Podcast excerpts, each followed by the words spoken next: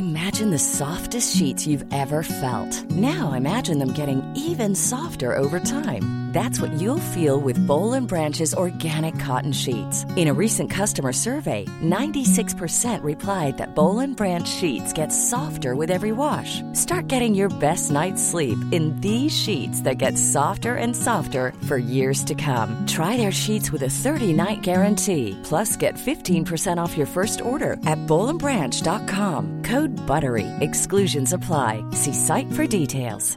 You should celebrate yourself every day, but some days you should celebrate with jewelry. Whether you want to commemorate an unforgettable moment or just bring some added sparkle to your collection, Blue Nile can offer you expert guidance and a wide assortment of jewelry of the highest quality at the best price. Go to BlueNile.com today and experience the ease and convenience of shopping Blue Nile, the original online jeweler since 1999. That's BlueNile.com. BlueNile.com. There's never been a faster or easier way to start your weight loss journey than with PlushCare. PlushCare accepts most insurance plans and gives you online access to board-certified physicians who can prescribe FDA-approved weight loss medications like Wegovy and Zepbound for those who qualify. Take charge of your health and speak with a board-certified physician about a weight loss plan that's right for you. Get started today at plushcare.com slash weight loss. That's plushcare.com slash weight loss. plushcare.com slash weight loss.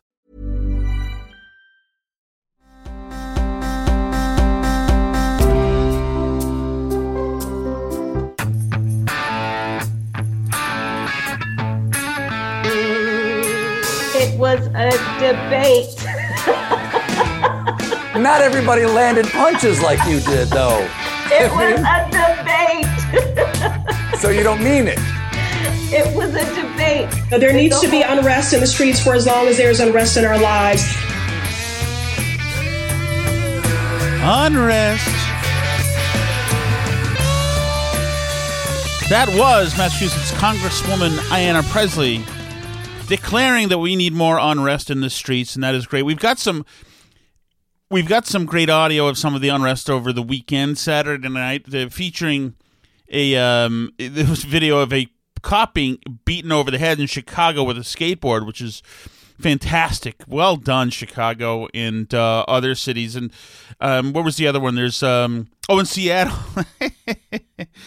in Seattle now, they've the the uh, peaceful protesters have made their way into suburbs where they're now shouting at people who live there and guilting them and yelling at them.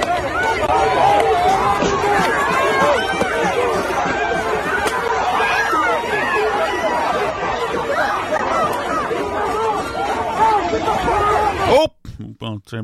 Here's this, that was sorry that was the Chicago riot. Here's the Seattle, uh, peaceful protesters working their way through the neighborhoods, seeing people having dinner and calling them out.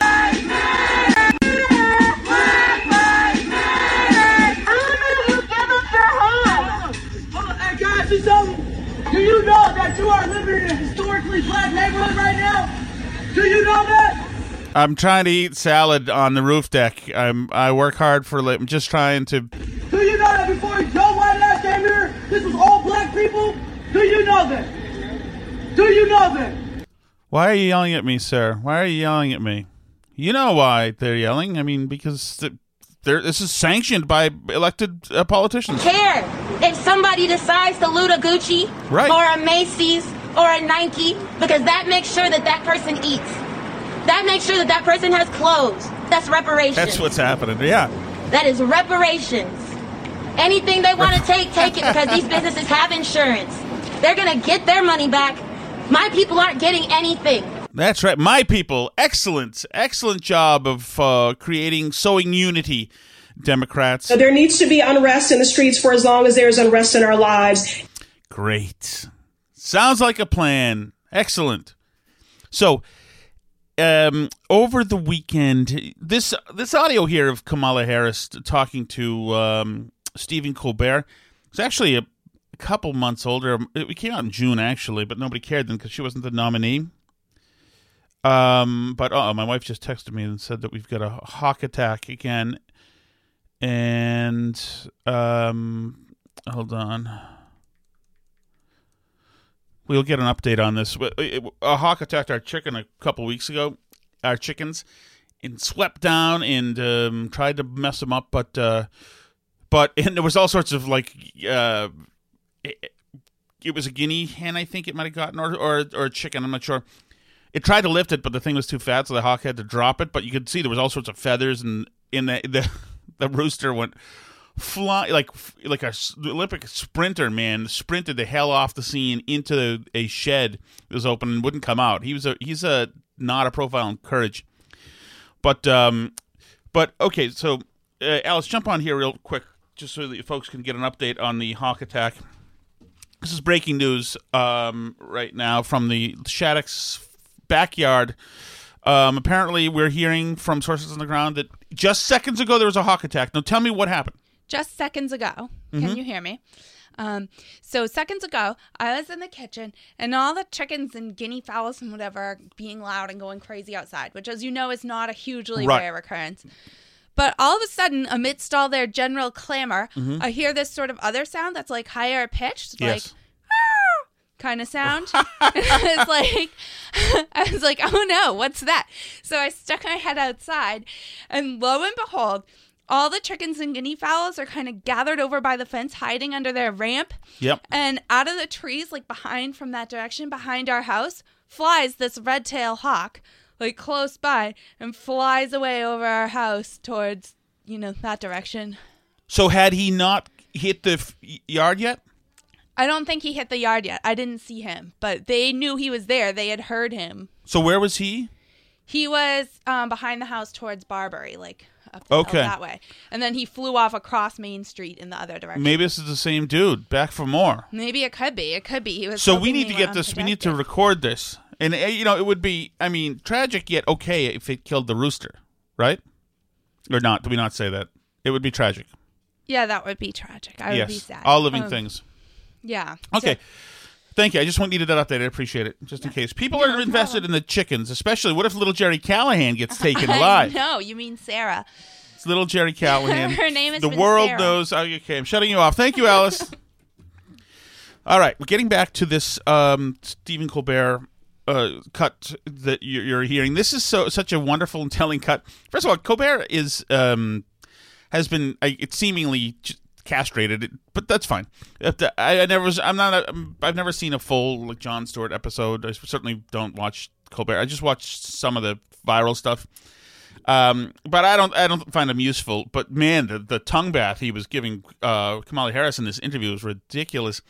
But that's fine. That's what he does. He's just an activist for Democrats. It's fine. You know, I, I do I do the same thing with some of the people I'm pushing. I suppose. All right. So here's uh, Colbert asking Kamala, Kamala Harris about uh, the possibility. This is when she's being mentioned about being the uh, running mate for Joe Biden, and he asked her like, "How was how are you going to do this since you kneecapped him uh, during the debates?" Because in those debates, you landed haymakers on Joe Biden. I mean, they were his teeth were like chiclets all over the stage. And now I believe you that you're fully supportive of him. How does that transition happen? How do you go from being such a passionate opponent on such bedrock principles for you and and now you guys seem to be pals? It was a debate. Not everybody landed punches like you did, though. It was a debate. What he said? He asked you how. What i- what answer is this? How do you how do you reconcile the things you said, the very serious things you said during the debate? It was a debate. Laugh, laugh, laugh, laugh, laugh. this is, by the way, what we talk about when you say she's got no defense at all. At all. She laughs or she does whatever she needs to do to survive in the room. And this is Colbert. He must be his heart must be sinking at this moment. So you don't mean it. It was a debate. That the whole reason, literally, it was a debate. It was called a debate. I understand. But at the time, you seemed pretty passionate. traveled to the debate. There were journalists there covering the debate where there would be a debate. Jesus. Yeah, okay, so what about everything you said? I also believe, and it's personal, and it, I was actually very, it was hurtful. So was it not personal and hurtful?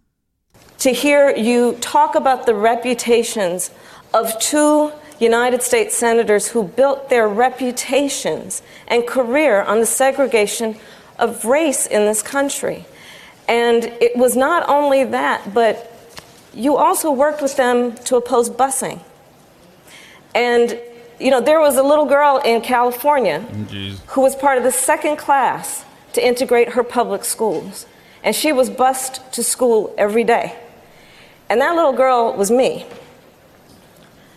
So I will tell you that on this subject, it cannot be an intellectual debate among Democrats. We have to take it seriously.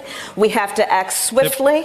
As Attorney General of California, I was very proud to put in place a, a requirement that all my special agents would wear body cameras and keep those cameras on. Yay! Applaud! Awesome, Kamala. But, but did you did you mean that? It was a debate. Not everybody landed punches like you did, though. It I mean, was a debate. so you don't mean it. It was a debate. He just asked you if you meant it, and you can't even an- answer that. It was a debate.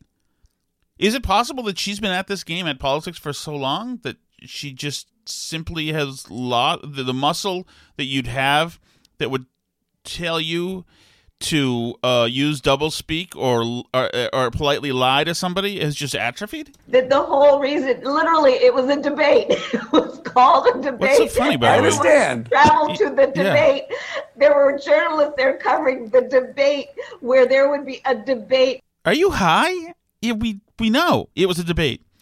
That's right. You're seemingly debating issues. I mean, supposedly, supposedly, you mean it. Supposedly, we're learning more about the candidate during these things. It was a debate. I get it. Okay, fine. All right. So let's let's look at the debate. If it's nothing about if it's a debate, in other words, it's a thing you do where you do performance art for 2 hours and it's not based on any principle or uh, underlying ideology, then where are you on the issues? And let- well, you've got to you've got to have a at least a you have to pretend to have a position, right? A consistent po- position. Well, let's look back at the. It was a debate. Okay, let's look at back at the debate. uh, Kamala Harris on health care. Several debates actually. You've all expressed an interest in talking about health care, so let's let's let's talk about might. health care. And this is going to be a show of hands question. We asked a question about health care last night that spurred a lot of discussion, as you know. We're going to do it again now. Many people watching at home have health insurance of their employer. Who here would abolish their private health insurance in favor of a government-run plan? Two hands have gone up. One is Bernie Sanders, and one is Kamala Harris. Abolish private health insurance. Who here would back a plan that would abolish private health insurance? Me, says Kamala Harris. All right. Next day, with uh, Morning Joe, she's asked about that. Senator, on, on health care last night, you were asked to raise your hands, the entire panel, 10 of you, if you believe eliminating private insurance should be part of the Medicare for All proposal. You and Bernie Sanders both raised your hands. You've been asked and sort of clarified this question a couple of times over the course of the campaign. So, once and for all, do you believe that private insurance should be eliminated in this country? Well, she said yes last night, so it's going to be yes. No. What? Okay. Don't. No, I but do you not. raised your hand last But night. the question was, would you give up your private insurance oh. for that option? and I uh, said yes. oh, I think do. you heard it differently than others. Yeah, then. I would say so. I would say I. I, probably because that's what I heard. This is extremely important. So let's slow everything down for a second because Appreciate Donald Trump has been tweeting, will be tweeting about Democrats who wanted. Yes, well, let's slow it down because Trump's going to be tweeting, not because we need some clarity from you, because it seems like you're on both sides of this question here. This is a fifth of the economy and human lives. That those reasons, forget it. It's because Trump's going to tweet mean at you. So let's make sure you have your act together, Kamala. to take away people's 180 million people's health insurance. Yeah. You're saying that actually you did not mean that last night. So let's No, no. explain I, to us. I, I am a proponent of Medicare for all. Private insurance will exist for supplemental coverage. Okay. Oh, okay. So another debate with Jake Tapper. Just, so just to follow up, just to follow up on that, uh, and correct me if I'm wrong. Uh, to reiterate, you support uh, the Medicare for All bill. I think initially co- Correct. co-sponsored by Senator Bernie Sanders. You're also a co-sponsor Yes. on, onto it. I believe it will totally eliminate private insurance.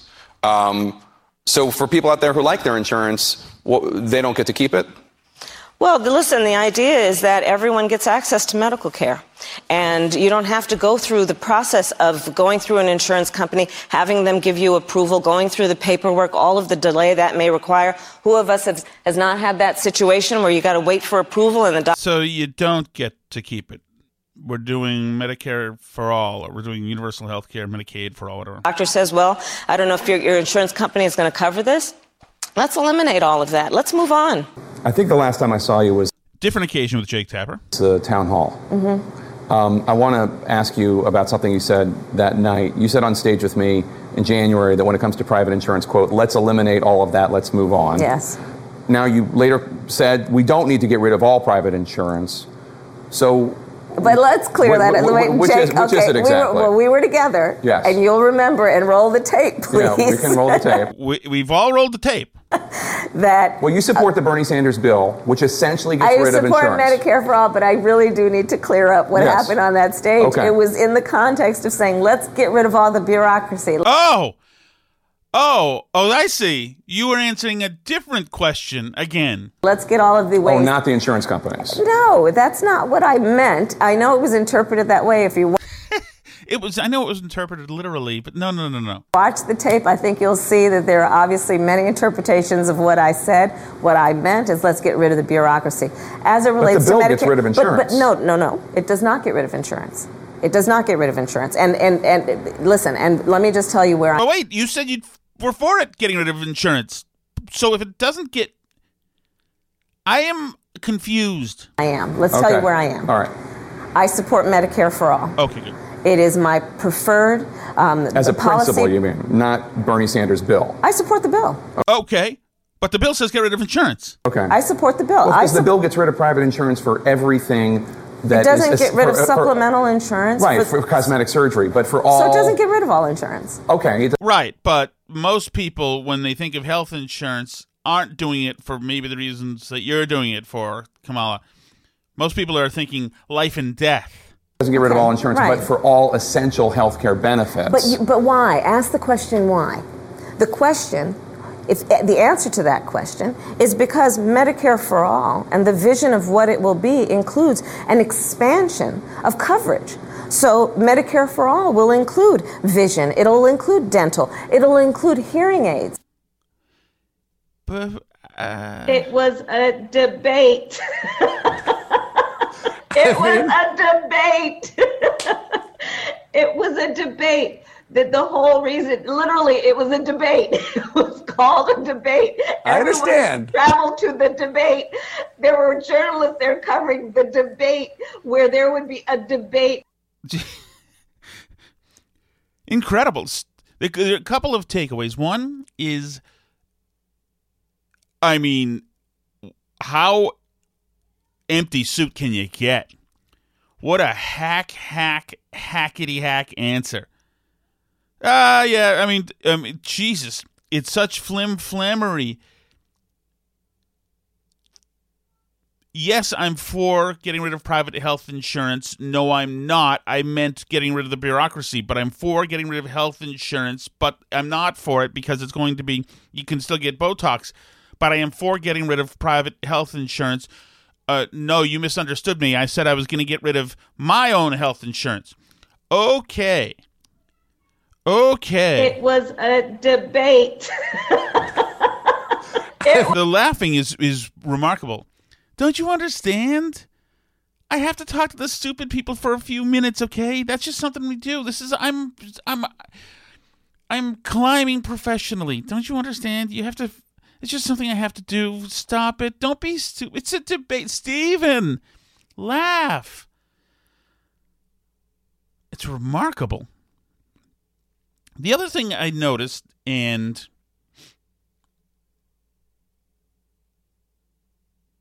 and this is kind of a different subject, but not really. Obviously, she's got no. She is all. Um, she is all. She's motivated by her just a lust for power, you know, which is not an unusual thing certainly in politics. But you would figure you'd backfill that usually with some kind of uh, consistent uh, policy positions and uh, it, it may be an underlying general ideology, but she doesn't have that because she was a cop and now she's BLM. She's for private insurance. She's not for private insurance. She's for the Second Amendment. She's not for the Second. She's for gun grabbing at the same time. So she's trying to just be all of these people because she just wants to win. She's trying to win the room. Stephen, I was trying to win the. It was a debate. debate. Right. Don't you understand? When I'm with, when she's with Charlemagne the God, she's trying to win that room. She'll say whatever it takes to get through the room. So that we know. The other thing uh, that I noticed about her is, and this is a problem for the Biden Harris ticket, is that she does not have com- command of the stage, command of the room that she's in she can rehearse a line and attack Biden with. I also believe, and it's personal, and I was actually very, it was hurtful to hear you talk about the reputations of two United States senators who built their rep. And as we know, that there's that was just a that was an act. She's not hurt. She doesn't care. I don't know the story. of The little girl is even. I, I, don't even know if any. Who knows what this is true? But she's let us know that she doesn't take these things seriously. These are. It was a debate. but the other thing is, is that on the stage in a room, she has no command of the room. And Biden doesn't either. He used to be able to, as a good politician Kind of reminds me of uh, up here of um, Richie Neal in Massachusetts, who's a congressman. You probably you may or may not know him, but he's very glad hand, big smile, politician. He has you know jokes he can talk about. I'm five minutes late because you know I'm a Jesuit or jokes like that. I never I never understand those jokes. I've been in rooms where people talk about being Episcopalians and. Well, you know, I never forget. I'm an Episcopalian. I don't. I don't get that. But it, there's a certain kind of smart set of uh, of moneyed older men where that those jokes are just hilarious. But uh, but Kamala does not have control command. She doesn't have a presence really. She looks the part. She looks the part. She's telegenic and she can say something rehearsed sternly. But where a command of the room would come is the unscripted moments. She does not have that. She's back on her heels, and that's why she capitulates to whatever she needs to to uh, to win the room because she's an act. She's acting. This is all an act for her. Now, to a degree, obviously, uh, most politicians are acting, but you have to be able to have put the work in, or uh, have done it enough, or have a natural ability to have command, to command a room. And she doesn't have that. So, uh, some unscripted examples. Here's an example of Donald Trump in 2016 during a debate. It was a debate. um, he's asked by uh, Dana Bash about uh, a question about uh, speaking English. Uh, I think it's about immigrants speaking English. Criticized Governor Bush for speaking Spanish on the campaign trail. You said, "quote." He should really set an example by speaking English in the United States. What's wrong with speaking well, Spanish? I think it's. So now, listen. He should. That question is one where most politicians, certainly Mitt Romney, most Republican politicians, would run and hide from that, having said that. But Trump acts like, and you hear people say this, he acts like somebody who's been watching Fox News and who's calling into talk radio. And does he shrink away from it? Wonderful and all, but I did it a little bit half heartedly, but I do mean it to a large extent. We have a country where to assimilate, you have to speak English. And I think that where he was and the way it came out didn't sound right to me. We have to have assimilation. To have a country, we have to have assimilation.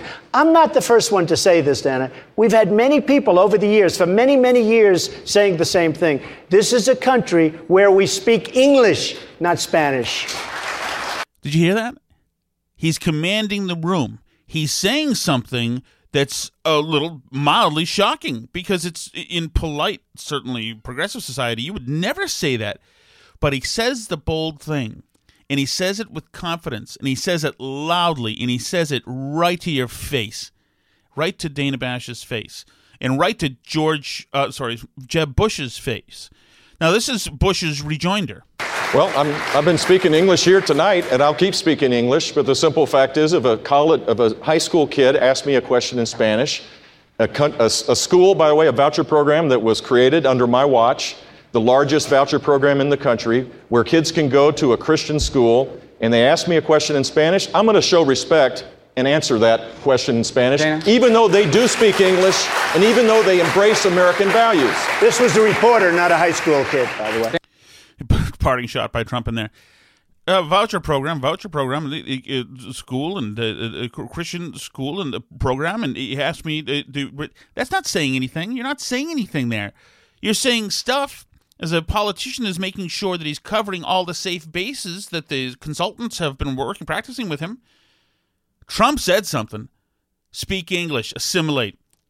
Doesn't sound nice and furry, and I don't know where you are in the in the issue, whatever. But he said something because he's commanding the room. Barack Obama could command a room, especially.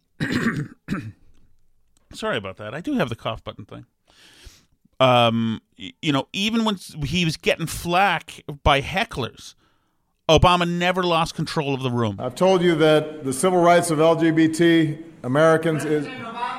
Yeah, uh, hold on a second. I, uh, okay, you know what? This is an LGBT uh, heckler trying to disrupt his talk in the White House. No, no, no, no, no, no, no, no, no, no, no, no, no, no, no, no, no, no, no, no.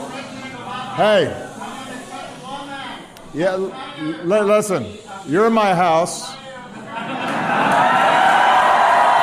You don't start, you don't,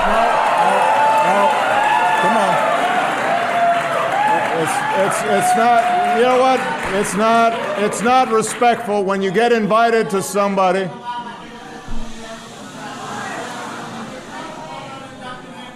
You're not, you're not, you're not gonna, you're not, you're, you're not gonna get a good response from me by interrupting me like this.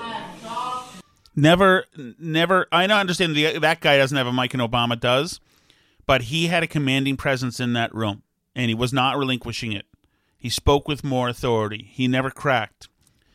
He never, uh, you know, equivocated on his point and, and folded and went back and forth like Kamala Harris when she simply asked about health care just a stance. Give us is it A or B? A or B? Well, it's B, but it's A, but it's A, but it's B, but it's B, but it's A, but it's A, but it's B. It's not a rehearsed. You know, this is very hurtful and personal to me. Kamala Harris empty suit speech. It's not. I mean, some people just have command, and there's. It's not just. It's not just. Uh, it's not politicians, celebrities. When you're good and you've got talent or you've got resolve and you know that it's stronger than anybody's, when you're, you know, when you're somebody who's been through the ringer, has reached great heights, has done it, been knocked down a thousand times, but I get up again, never gonna be up and down. Um, you know you've just got it.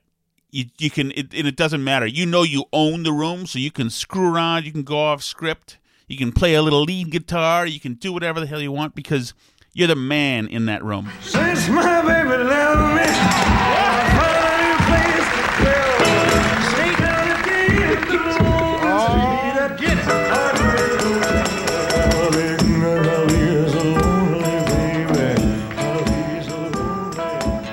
Elvis Presley, 68 special.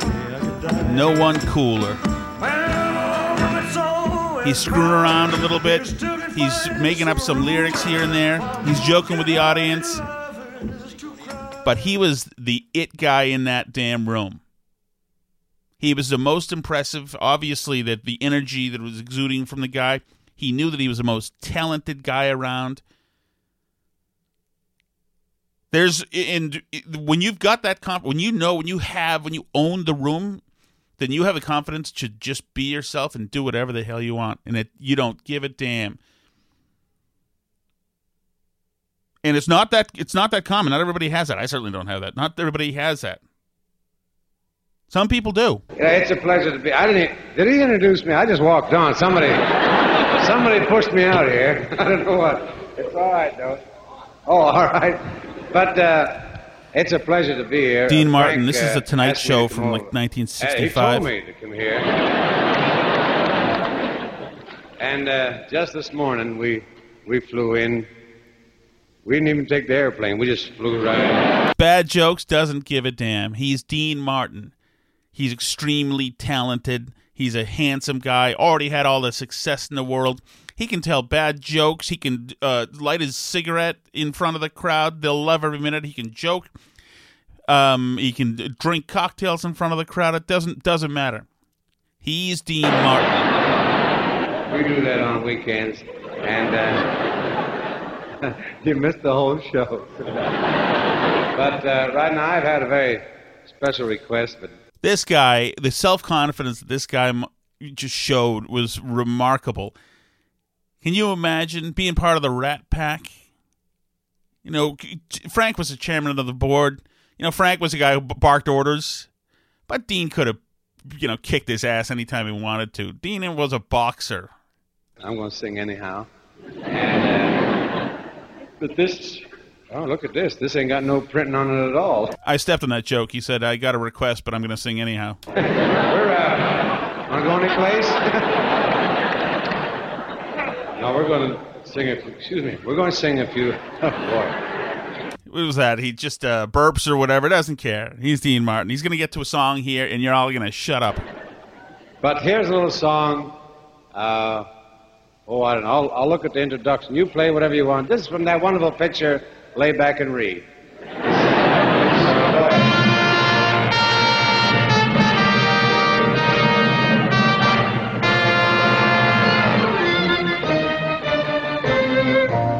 Send me the pillow uh, that you dream on. Damn right. Just presence and talent. You know, it didn't matter. He could come in late, leave or it didn't didn't matter. Same year at uh, Shea Stadium, Beatles at Shea Stadium. They knew they, they were the best band in the world, enjoying the most success in the world with huge crowds, and they absolutely own them. Own them. And they just happened to be the most talented group of guys doing what they were doing. Presence. Thank you very much, everybody. We'd like to do a song off our LP. Screwing album, around. Beatles 6, I think. Can you hear me? Hello? And it's called Dizzy Miss Lizzy.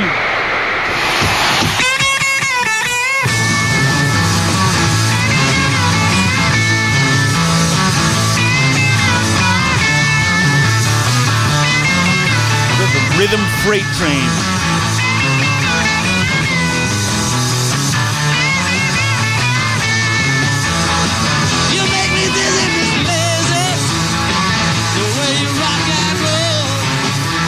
Leonard could care less, man. They own those rooms. They own those stadiums. You know, and it's not just the fame; it was the fact that they were so damn talented. That's not even their own. That's a cover too. They could joke around. They could get off key. They could, you know, half the time the drummer couldn't hear them, so they all be playing their own thing anyway.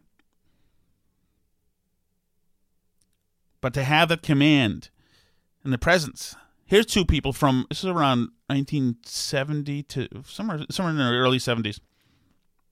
This is Bill Buckley um, of of um, National Review speaking to Margaret Thatcher, and um, she is so intelligent. He, of course, is brilliant, and he's Bill Buckley. He's all the affectations. I don't know how, where that accent that he has. He's from Connecticut. I don't know how that happened or whatever, but it works perfectly. And she charms everybody in the room, charms him. You can tell, and this is what made her commanding in her presence. You can tell that when revved up, going at uh, you know at cruising speed, her intellect was was bested by no one's. She's so smart, so quick, and even though this isn't a speech, this is just a conversation. This cut here, it's remarkable. It's a command presence. I should like to begin by asking Mrs. Thatcher whether there is anything I can do to cause her to feel free to criticize. Let me set this up. Actually, uh, they're in New York right now, so he's trying to get Thatcher to say something nasty about her opponents. But since she's across the pond, she's not going to disparage uh, her political opponents back in England because that would be considered dishonorable. I should like to begin by asking Mrs. Thatcher whether there is anything I can do to cause her to feel free to criticize British or American politicians by name, should she be inclined to do so. I would be pretty unlikely to do so. Uh, I spend quite a lot of time doing that at home, naturally, but not here. So, therefore, we're going to have to find uh, formulas, are we, for identifying bad people? Uh, shall we just say that I hope I'll not be too undiplomatic? well, it, it always takes a certain lack of a diplomatic um, circumspection to become the leader of a party, doesn't it? Or to produce an interesting program. Or to produce an interesting program. well, I, uh, I've been uh, 10 years without getting a Nobel Prize, but I hope you won't have to wait so long before you're Prime Minister. I thought perhaps you'd done quite a lot for peace. Well, as a matter of fact, I have, uh, although it's not universally recognized. well, held major public office, which is a tremendous accomplishment. Uh, yes, hasn't I, had that drawback. I came dangerously close with 13% of the vote. he ran for mayor and got a small amount of the vote. How it was almost like a, a dance. How brilliant is she? Her intellect is just so, God, so hilarious. And she's actually got if if you look at um, she's actually got a just a, a, a, charming, beautiful smile too, and I think it works hand in hand with her with her intellect to to to command a room. Um, it's just it's just wonderful. Here's a here's a quick uh, cut of the two going. This is a different different time in the seventies. In a fit of exasperation, uh, he said in the house, "Look, goddammit, uh, if we take take." Can you say "goddamn it" in the house? You probably can't, can you? I don't know, but I um, I wouldn't mind have. having a shot. Incredible. Incredible. Here's Ann Richards. This is when Ann Richards, she was the governor of Texas. She was a Democrat. I don't know if she is she still alive. I'm not sure, but she was a kind of firebrand and um, incredible, quick wit. She could be she powerful speaker. She was fantastic. This is Ann Richards in 1988. Somebody's going to ask her if she thinks that she should be considered for vice president. This answer. It's another way we talk. You know, Kamala Harris just bobs and weaves and dodges, and you know, it's it's a it's all a theatrical performance. It was a debate. it was a debate. it was a debate. That the whole reason, literally, it was a debate. It was called a debate. I understand. Traveled to the debate. There were journalists there covering the debate, where there would be a debate this is Ann Richards. They ask her if she would would make a good should she be considered for vice president in 1988. Uh, I'm not prepared to be vice president. Uh, I need a lot more seasoning. I need a lot more experience. I need a lot more broadening uh, in the issues with which I am acquainted because, after all, what I basically do now is manage two and a half billion dollars a day. And, but you know, there's a lot more to this world uh, been managing a lot of money. I really know what my talents are, and I think I'm very good at managing managing people. I hope uh, that my future holds a great deal of wonderful things. And uh, being vice president would just be great. I'm, I'm, I'm good at funerals. I'm good at weddings. there's all sorts of kind of social. Uh, but I'm not ready to do that. I, and, and the country deserves more. Wow. Wow. Talk about candor. That's a way to command a room. Absolute candor and honesty. It was a debate. Yeah, we know. Candor and honesty. Man, I would have voted for Ann Richards just for those attributes, just to have those out there. The same thing, the same way I, I liked Andrew Yang was that person out, that characteristic would be good to have out there, just healthy. Can you imagine that? Good for Ann Richards. What a great, what a what a Democrat, what a Democratic Party that was. Here's a Democratic Party uh, during the Kavanaugh hearings uh, when Chuck Grassley starts to get the hearings going. First person to chime in will be um, will be the debater, It was a debate. and then um, the guy from Connecticut, the senator from Connecticut. And this is the seriousness of today's issues. Senator Chuck Grassley, let's listen in. On the nomination of Mr. Judge Chairman. Brett Kavanaugh Mr. Chairman. to serve as Associate Justice. Mr. Chairman, on the I'd like to be Supreme Court of recognized the for a United question States. before we proceed. Regular order. Mr. Chairman, I'd like to be recognized to ask a question before we proceed. The committee received just last night, less than 15 hours ago, Chairman, regular 42,000 pages of documents that we have not had an opportunity to review or read or analyze. You're out, you're out of order. I'll proceed. We cannot possibly move forward, Mr. Chairman, I with this extend a hearing. very warm We welcome have not to been Judge given Kavanaugh. an opportunity This to is have a stunt. meaningful His wife, Democrats are hearing posed. on this Ashley. nominee. Their two daughters. Mr. Chairman, Their I extended agree with my and colleague friends. Senator Harris. Mr. Chairman, Judge we Kavanaugh's received many law 42,000 clerks documents that we haven't and been everyone able else to joining us review last today. night, and we believe this hearing should I know be this is an postponed. exciting day for all of you here. Here's the And third you're one. rightly proud Mr. of Chairman, if, Judge. if we cannot be recognized, I move to adjourn. And then they've got the American crowd Chairman, I joining move to in too. adjourn. Hear directly from Judge Kavanaugh later this afternoon. I move, Mr. Chairman, I move to adjourn. Yeah. Just a stunt. That's what we get now. That's what we get now because it's it's uh, showbiz, right? I mean, you know what it is. It was a debate. it was a debate. it was a debate. That the whole reason, literally, it was a debate. It was called a debate. I Everyone understand. Traveled to the debate. There were journalists there covering the debate, where there would be a debate. Excellent. So Ayanna Pressley, who is the colleague of Kamala Harris, Kamala Harris, um, she, um, uh, in response to all of the violence going on, um, Ayanna Pressley has a has a s- prescription for how to handle this. This is as much about public outcry and organizing and mobilizing and applying pressure so that this GOP led Senate and that these governors that continue to carry water for this administration, putting the American peoples in, in harm's way, um, turning a deaf ear to the needs of our families and our communities, hold them accountable. Well, make the phone call, send the email, show up. You know, there needs to be unrest in the streets for as long as there's unrest in our lives. And unfortunately, there's plenty to go around. Oh. I'm looking to the public. Okay, well, the public is responding.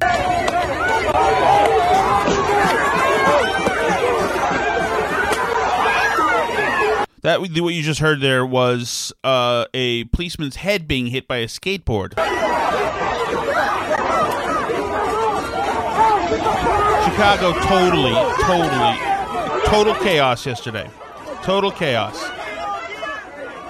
There needs to be unrest in the streets for as long as there's unrest in our lives. Well, it's working. There needs to be unrest in the streets for as long as there's unrest in our lives. Excellent. Well, here we go. One of the nicest cities in the world now is the the uh, Magnificent Mile is just absolute and total rubbish. Well done. You know, beautiful parts of New York, Manhattan are just destroyed, disgusting now. Well done. Well done. These some of these it takes decades for these kind of places to recover from this. It takes decades. Minneapolis is finito. But hey, There needs to be unrest in the streets for as long as there's unrest in our lives. That's a a elected official sanctioning, encouraging violence in the streets. Crazy. In Seattle, they're yelling, they're going to the neighborhoods now, these Black Lives Matter folks, and yelling at people. I told you about this before.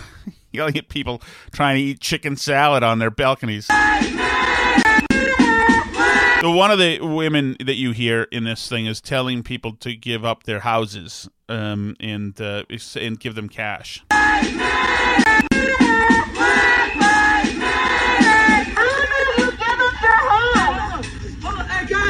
Just imagine this, this could be your cul-de-sac, and this this is what the Democrats are encouraging. Do you know that you are living in a historically black neighborhood right now? Do you know that? Do you know that before Joe White ass came here, this was all black people? Do you know that? Do you know that? Kid, trying to have dinner. Screw, okay? We work at jobs, okay? Go yell at somebody else. Go get a job. Go bag groceries or something. Do you know people like you came in here and basically bought all the land from the black people for less than what it was worth, kicked them out People like you. Not you, of course, but people like you. so you can live here? Do you know that? Do you know that? Yeah. Because if you don't, now you do. Now do something about it. Yeah. Open your wallet. You gonna do? Open your wallets, says the white girl from Wellesley. Open your wallet. You live in a historically black neighborhood. You live in a gentrified neighborhood. Yeah. You're part of that gentrification. So how are you gonna fix it? What are you gonna do to fix it? Because you're part. I'm eat, uh, putting blue cheese on my salad. I don't know. I already did the. Well, everybody at this dinner up here on this roof deck already did the thing where we put the arms up and got on one knee, and we thought we were done for the summer, but we're not apparently. Part of that gentrification, that racist gentrification. How do you plan to fix it? Because you are living on black people land right now. Yeah. I mean, native land, but black people live here too.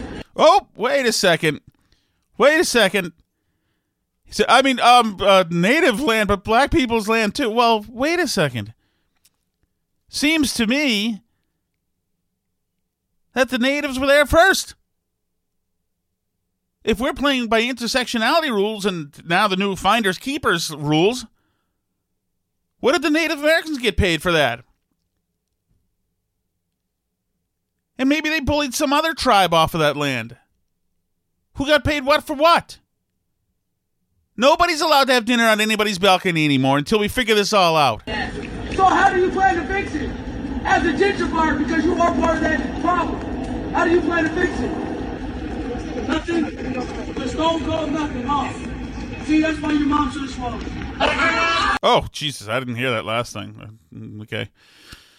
Class act. Class act.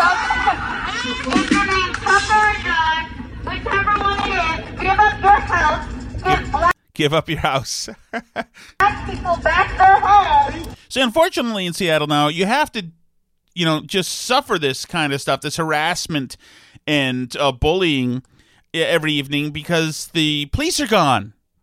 Great job. You're sitting there comfortably, comfortable as as if you didn't have this neighborhood. I used to live in this neighborhood. But I used to live in this neighborhood. I can live here right God, must have been a great neighborhood back then. now. Push out. And you're sitting up there having a good time with your other white friends.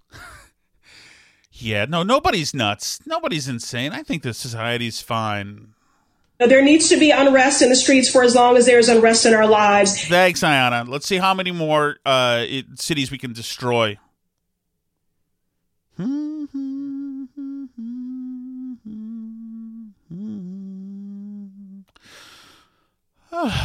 so riots, riots, riots. You ever get that thing? I'm sure you have.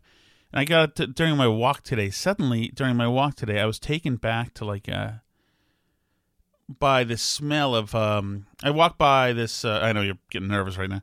Uh, I walked by this um little pond. It's more like a marshy pond thing. And the smell of like the lily pads or whatever it was took me back like just brought me instantly back to like 1977. And like I could, it, it, I felt like I could identify in the Winchester Fells where I was and what we are doing with my dad, my brother, and my mother, and our dog then, and and that was when I smelled that smell last. I'm like that's exactly from then. I'm sure you've had this too. People have this. I didn't invent this. You have this, where suddenly you go, um, you know, can be smell jumps out because it's that's one of the things that does it. One thing that my brother and I sometimes get is um, we used to. My, my mother used to take us to Battleship Cove in Fall River, Massachusetts, where the USS Massachusetts battleship is, and it used to smell. The battleship inside would smell of the battleship gray paint, and there was nothing. Nothing else smelled like that, but that battleship. But like once a decade, we'll walk into some room or area and it's that smell again and boom it's 1979 with my mother on the battleship and it's so crazy you know and how that works there's a lot uh, there's a lot we don't know uh, about the human mind and right there you just heard some very profound tom shattuck uh, original thoughts maybe i'll get somebody smart on to talk about it soon but i mean don't you have you listen to a Oh, this always happens. I can listen to sometimes I'll listen to a um, a song will come on or or YouTube will take me to like I'll hit some song from the 70s that I like and then YouTube will take me to other songs from the 70s, more obscure songs or and then I'll get hit by a song where I'm like, "Oh my god, this song was playing when my my mother was walking with me in like Zales or Zayre or whatever it was called whatever department store in like 1977 and I was exhausted and you had that like somewhat feeling sick feeling when your mom drags you around too many stores for too long and they're all boring stores as, for a little boy anyway. They're boring stores except for you know you could go into climb inside the clothes racks especially the round ones which would be pretty cool.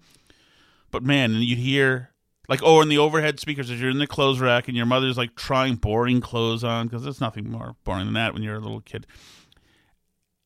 You hear the song and the speakers, and then in 2020 you're you're here just walking around, and then you hear the song again, and you can hear it as if it was coming through the speakers again.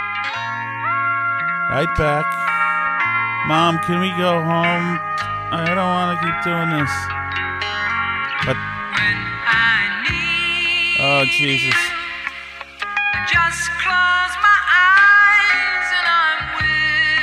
And the sound of like the clothes on the clothes rack on the hangers being scraping along because she's separating the clothes.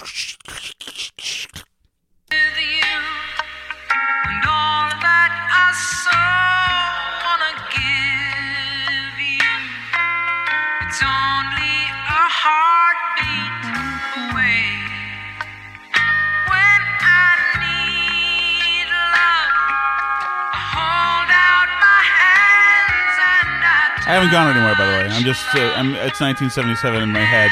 I don't know if I'm exuberant or suicidal.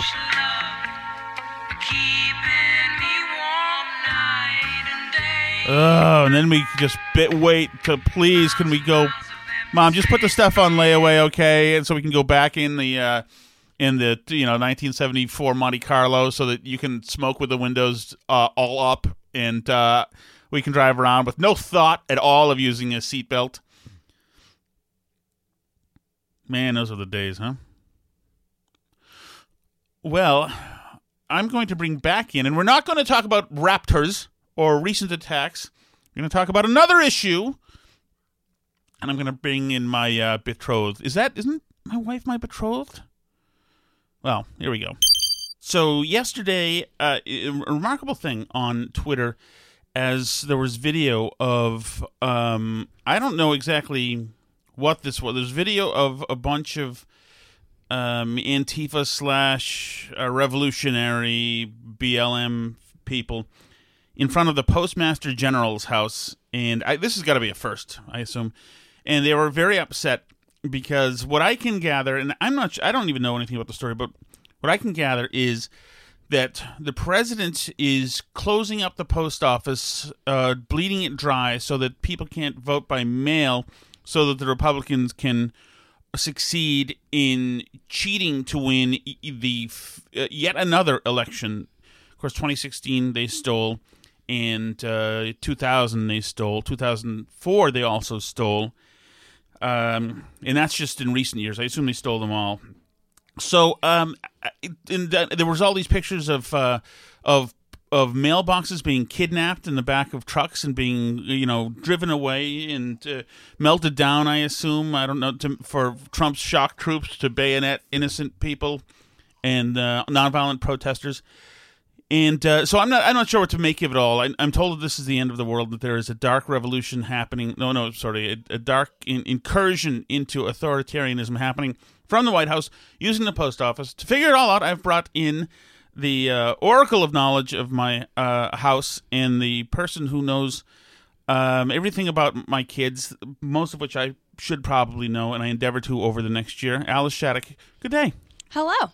Hi, I'm glad you joined me. I'm happy to be here. I consider this an opportunity to air all of my many grievances about USPS and the Postal Service. Oh, good. Well, you know, my most recent interaction, I guess, with the Postal Ser- Service was uh, my friend George Capalbo, who's been on the show before, who um, who has um, he, he hosts. He's a co-host of the Point of Things podcast with me, and uh, George sent me a piece of equipment I needed for for this computer right here that I'm recording into. And instead of the piece of equipment, I got a nice note from the post office saying that uh, it was gone and that it it was in heaven now or just uh, missing forever. So that was it one escaped from your mail. exactly it, it escaped from email. And remarkable how that happened. So in the year 2020 with the post office, I am one for one. that said, our guy comes here every day and drops the mail, and he's a great guy. and- Right. I mean, the Postal Service, they are reliable. The people come, they deliver the mail. That is undeniable. Um, Mhm. however, the whole thing with the missing the object that comes in the mail, I mean, like people complain about electronic communications and like they want to mail stuff because it's more reliable, but you know, mail gets lost a lot more often than email does. I'll just put it out there that that's you know a thing, and you know, I assume somebody took your dongle that was being Right. mailed to you in the mail, but people worry about privacy in email. You know, you're in the hands of whoever you know whatever disgruntled person is Mhm. happening happens to be working on the mail that day. And you know you have to trust that all these people that handle your mail will not be unscrupulous which we know no government workers ever unscrupulous. And yes yes yes i know that the post office is not technically government workers but i'll get into that a little bit later about why they actually are they have a lot more in common with the public sector than they do with the private sector even though they're technically not part of the government. Um, but more to the point, you don't have that much privacy with the mail. This is just something I was talking about this with someone today, and most people do not realize this. Even though the inside of your mail, like your dongle, was technically supposed to Mhm. be private, like people aren't In supposed case to think touch people the mail. People assume it's some kind of uh, sex appliance, a dongle is a dongle is the thing that you plug into a, a Mac, a Apple. Computer. I don't know what it is either. I don't It's know a- what he yeah. was ordering, It's but a- he didn't yeah. get it. We know that much. I don't know. I was not part of it, but anyway, he didn't get his thing in the mail. I hope the person George. who stole it knows that. well, I don't know. So, anyway, but so that was supposed to be private. The inside of your mail is supposed to be private. The mail is sacred. You're not supposed to open it. It's a federal crime to touch the mail. I think people know that. But what people do, often don't realize is that the outside of your mail is not private at all. As a matter of fact, the U.S. Postal Service takes photographs of every piece of mail that passes through their hands and hangs on to the information and gives it to law enforcement if they want it. Any federal agency, any local police agency, they'll tell them what mail you've been receiving and from whom. right, and this is as a result of the um, white powder attacks after 9-11. I That's think. part of it, but they've been doing um they've been taking photographs of all the mail and keeping it since the early 90s. And allowing and there's zero oversight over who gets the request. It's not like you need some big FISA warrant thing Mhm. to get it. They can just come and ask and the postal service is like, "Oh yeah, sure, here. This is who Tom Shattuck's been getting mail from." He was supposed to get a dongle. he thought he was going to get that one, but we took that. You know, so so they you know, see every piece of mail and they can they say, you know, like, oh, we don't track any particular person. Well, like, sure, but you will give it to anyone who asks at a moment's notice. So, you know, it amounts to the same thing in the end. So there's no privacy. And I think when vote by mail comes up, that that's kind of important. Um, you know, I don't think that people realize that you're entrusting your ballot to this same group of people that are already passing all your Okay. information to the government. So we, we should before we get to to the bigger um, philosophical conversation of the post office. Let's specifically go to the forensics of the mail United Postal Service driven coup to steal the election. So, what is happening to? I've seen pictures of uh, mailboxes being carted carted away. Um, the USPS has clarified without, yes. that they're replacing older boxes with newer boxes. Okay, so they're not being kidnapped and held in, in camps anywhere. no. Okay, so those boxes are being replaced uh, normally. Right. Okay. What about the huge mail sorting machines in in all these facilities? There's one in New York. There's there's one in Texas. There's it's interesting that all the mail f- sorting facilities that I've seen are generally in states where the, the election is decided. It's on one side or another. But so I the postmaster general I am told on social media and by CNN and the Talking Heads on Sunday today. I am told that um, they're doing that so that they can't sort the mail, so that all of the Biden Harris votes won't get through. The Trump can win the election. Why are they? Why are they closing the sorting facility things? I mean, I honestly have no idea why they're closing the sorting facilities. I haven't looked into it that closely. I'm assuming it's because the post office is a fiscal disaster and they can't keep them open because they're terrible at running a business. Um, I, I, not facilities, machines inside Machines? the facilities. The I- sorting yeah, machines. That's what they are. They're sorting yeah, machines. I don't know that much about that particular issue, honestly. I don't think that limiting vote by mail is a really good strategy for Republicans because I think that most people, I mean, I know, for example, absentee voting, a, ton of it is done by older people who have trouble leaving the house. I mean, most of the people I know who vote absentee are older people. They're voting Republican. They're not mostly you know, you have to people act like this is some voting access issue, but you have to be pretty organized to cast an absentee ballot. You know, like you have to request it in advance and it gets sent to you and then you have to send it back by a particular date. I mean, like if we're talking about the people that like can't get a photo ID and stand in a line, then I don't think they're going to be doing much voting by mail, frankly. Like it's I don't think it's going to impact overall turnout that much amongst Democrat voters. Um, I know there's more demand for vote by mail right now, which is the issue that we're hearing about that they're not going to be able to keep up with the the vote by mail demand. But Breaking news on this, by the way. mhm. White House Chief of Staff Mark Meadows on Sunday today denied reports that several U.S. Postal Service letter sorting machines were decommissioned after orders from the Postmaster General. Meadows told CNN State of the Union that reports about hundreds of Postal Service sorting machines being taken out of service are a political narrative and not based on fact. NBC News reported on Friday that an internal document showed that Postmaster General Louis DeJoy is decommissioning 671 of the USPS's letter sorting machines across the U.S. There's no sorting machines that are going offline between now and the election, Meadows said. That's something my Democrat friends are trying to do to stroke to stoke fear out there. That's not happening. Um, um, uh, Meadows also called on the House Democrats to return to D.C. to negotiate Postal Service funding along with enhanced unemployment benefits, stimulus checks, and small business reform, adding that the president will sign, quote, sign that. CNN's Jake Tapper pushed back on the chief of staff, saying, Are you saying that sorting machines have not been taken offline and removed? I'm saying that sorting machines between now and the election will not be taken offline, Meadows replied, prompting Tapper to ask about the ones that have been taken offline in the last couple of months. Why were these sorting machines taken offline? Tapper asked. Meadow answered, Get your producer to share where exactly those sorting machines were taken offline. Let them whisper in your ear, uh, because let them whisper in your ear because what I'm telling you is you're picking up on a narrative that's not based in facts. Ooh, nice and salty. A sorting machine to handle 100 million ballots. It's like a gnat in an elephant's back, Meadows added. It's not going to matter with 8.6 billion pieces of mail going through the Postal Service every year. So there you go. Wow, nice kerfuffle. Yeah, I mean, that just feeds into what I think is the real thing that's happening here is that there's no special effort to derail the election. First of all, the narrative makes no sense because, like I say, I don't think it's Democrats that are doing a ton of vote by mail. Um, You don't? No, I mean, this is what I was kind of saying. I mean, certainly with absentee voting, I think the people that are worried about getting coronavirus and are uh, primarily older, people who do absentee voting generally, almost everyone I know who does absentee voting is elderly and can't leave the house. You know, that's why they're doing it. They're not, I don't think vote by mail is a huge thing. I know there's more demand for it now because of COVID, but um, I don't know. Were you listening to what I was saying a second ago? Because I said all this already, but I don't want to repeat myself. Uh, no, I was. I'm looking. I was. Um, I was reading. What did you say? Yeah.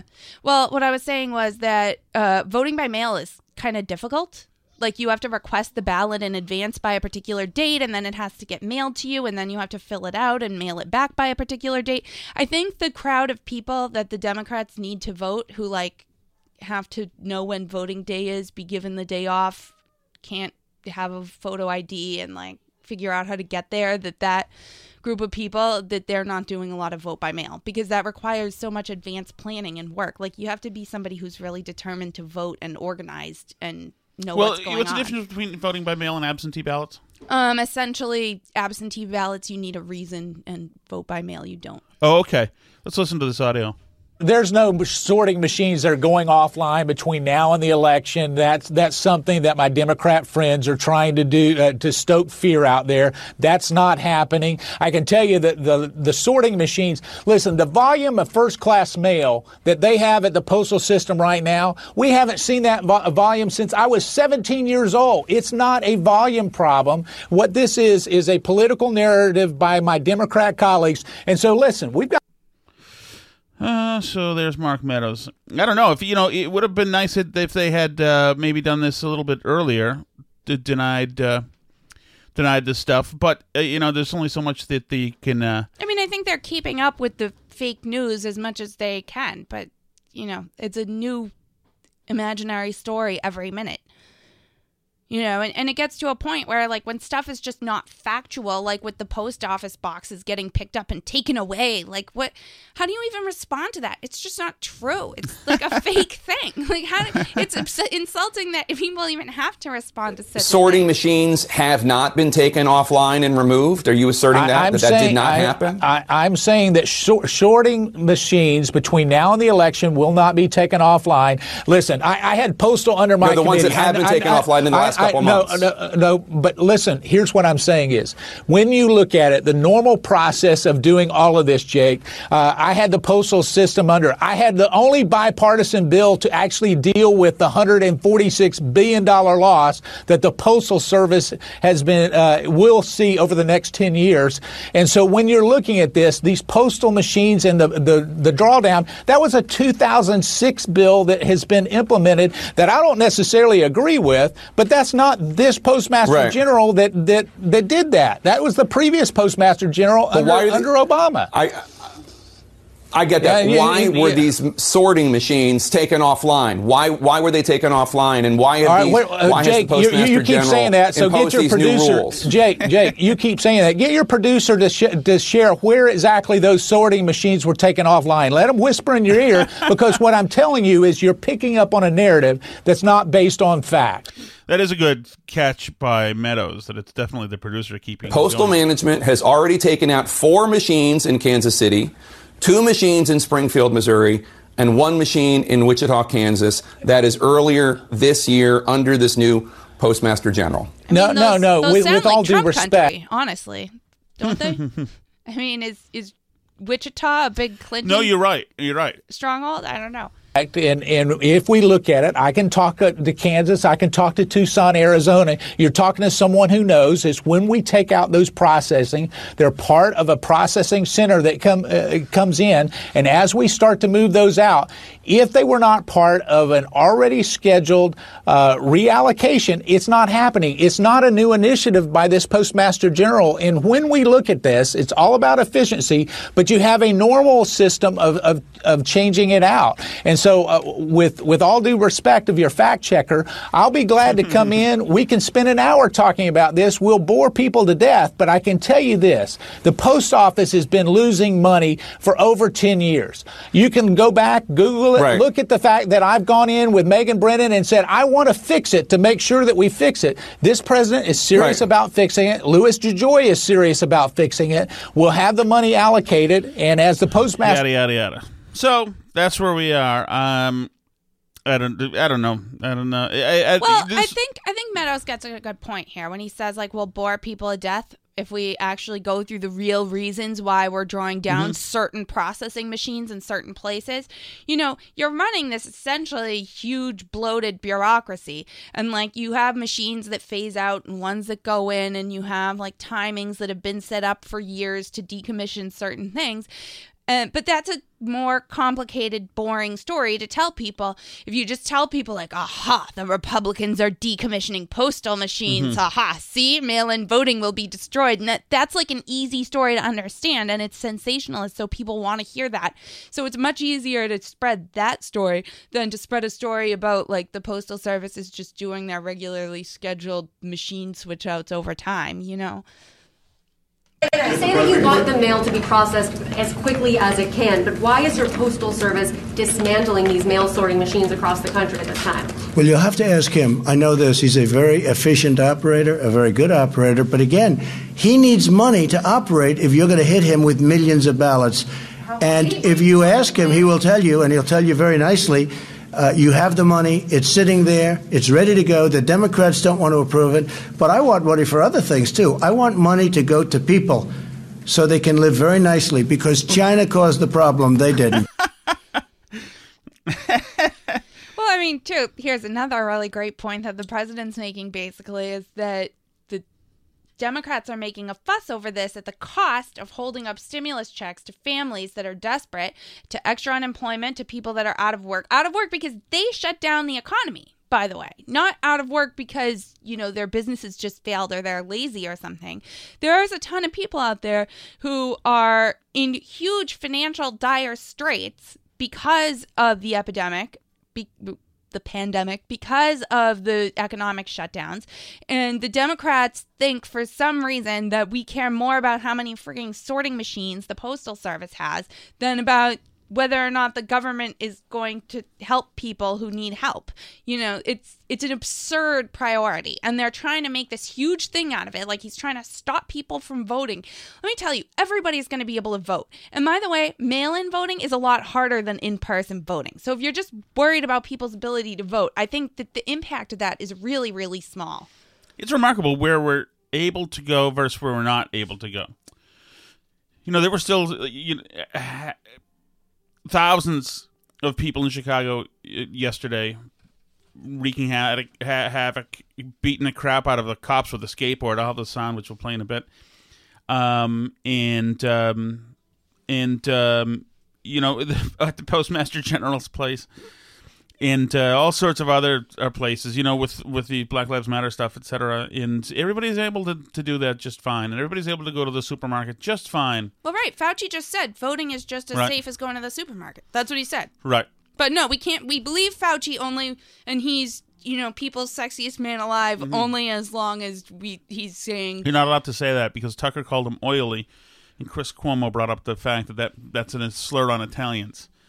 I didn't say oily. I know, but if Tucker did, and you didn't condemn him, you didn't distance yourself during this conversation. Okay, well, I'm referencing the people who are trying to have him named people's sexiest man alive, and so um, because they loved him because he was saving us all from the pandemic until he said that voting was just as safe as going to the supermarket, and that was not okay with them. So it's only you're only in good with them as long as you're saying exactly what they want you to say all the time. Hmm Okay. Anything else I need to know about this? I'm sorry I didn't listen to you earlier. You're used to it though. You well, tell you just might have to cut part because you made me say the same thing twice. I'm gonna. I'm not gonna cut it. This, this, this You is too made me much. tell the same Today's thing shit. twice. Well, that's good. As long as you were consistent.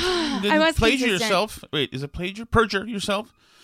I was Um, consistent. so, um, but uh, no, the, today's show is too big. There's too much stuff in this. Well, anyway, my whole thing about the post office is that the post office, like Meadows was saying, is has been in financial dire straits for a long time. They're terrible at running themselves as a business. They're atrocious. They're complaining that they're in more financial trouble because they've been busier because of the pandemic because people are ordering more stuff. Let me just tell you, all the other places that get busier when their businesses make more money, not less. So the postal service that's always telling us how financially independent they are and great, like turning around and saying that they're in trouble because people have been using them more is ridiculous. You're You very know. cynical. Well, I happen to work overnights, as you may have told our listeners, and I work for a business that's been busier since the pandemic. And let me tell you, they are rolling in money because Okay, they have let's been busier. Be very clear about uh, the fact that you're not um,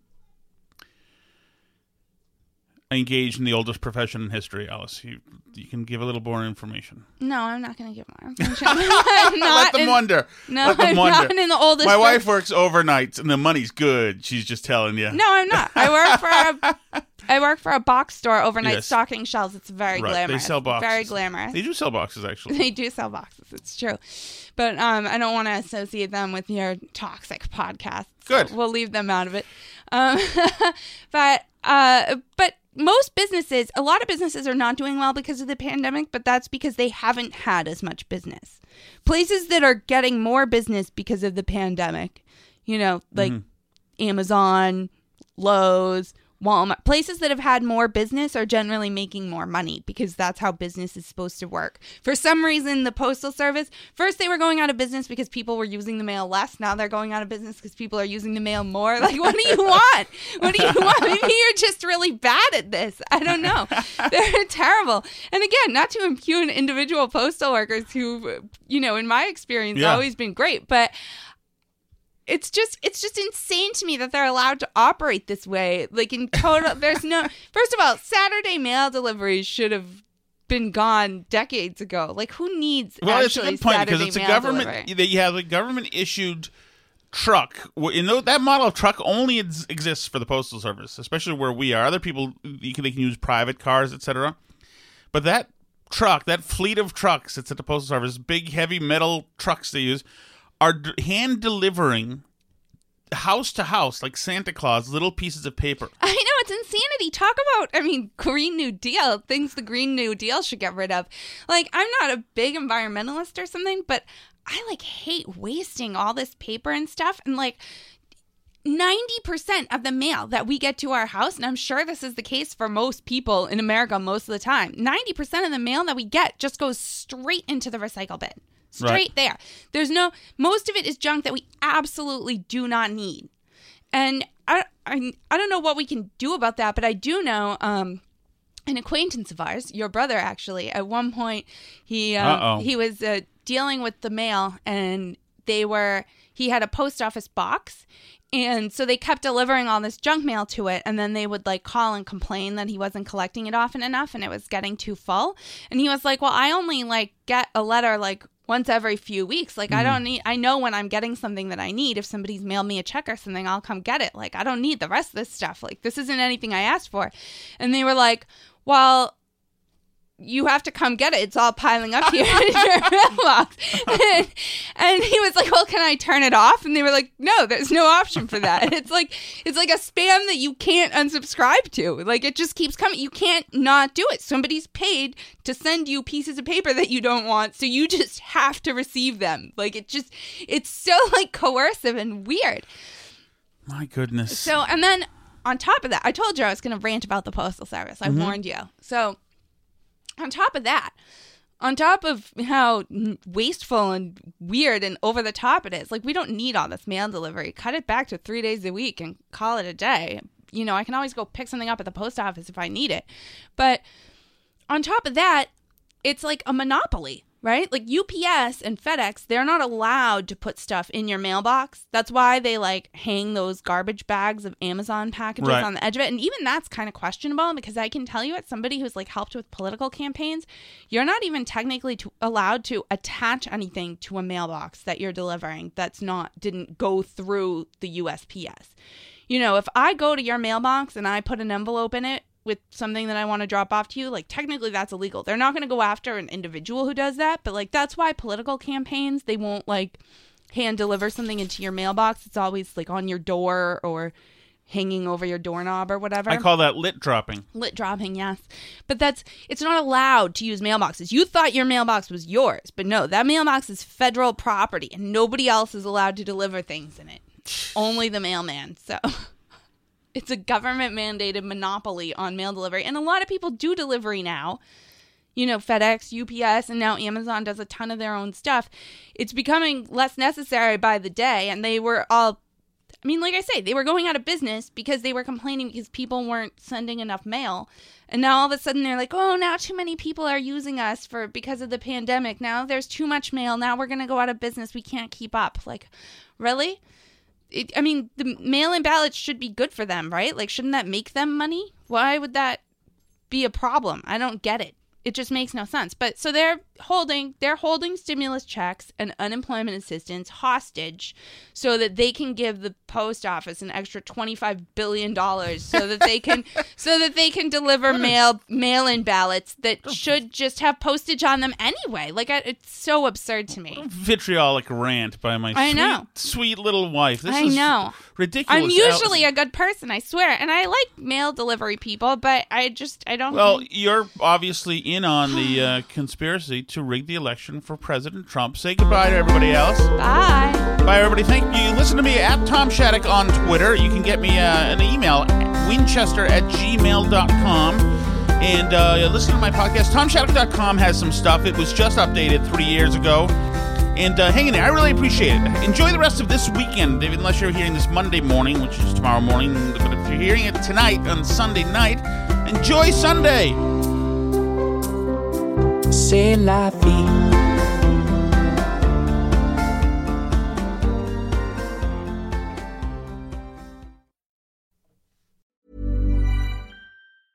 Hey, it's Paige DeSorbo from Giggly Squad. High quality fashion without the price tag. Say hello to Quince.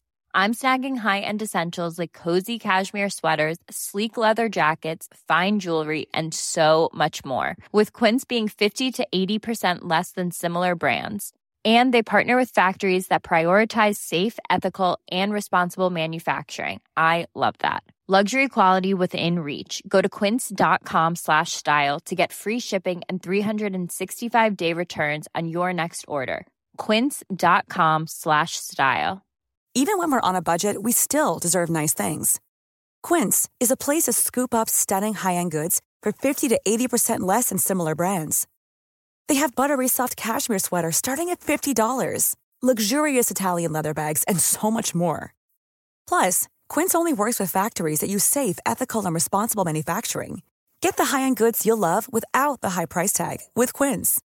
Go to quince.com slash style for free shipping and 365-day returns. Hi, I'm Daniel, founder of Pretty Litter. Did you know cats tend to hide symptoms of sickness and pain? I learned this the hard way after losing my cat, Gingy. So I created Pretty Litter, a health monitoring litter that helps detect early signs of illness by changing colors, saving you money and potentially your cat's life. Pretty Litter is veterinarian developed, and it's the easiest way to keep tabs on your fur baby's health right at home. Go to prettylitter.com and use code ACAST for 20% off your first order and a free cat toy. Terms and conditions apply. See site for details.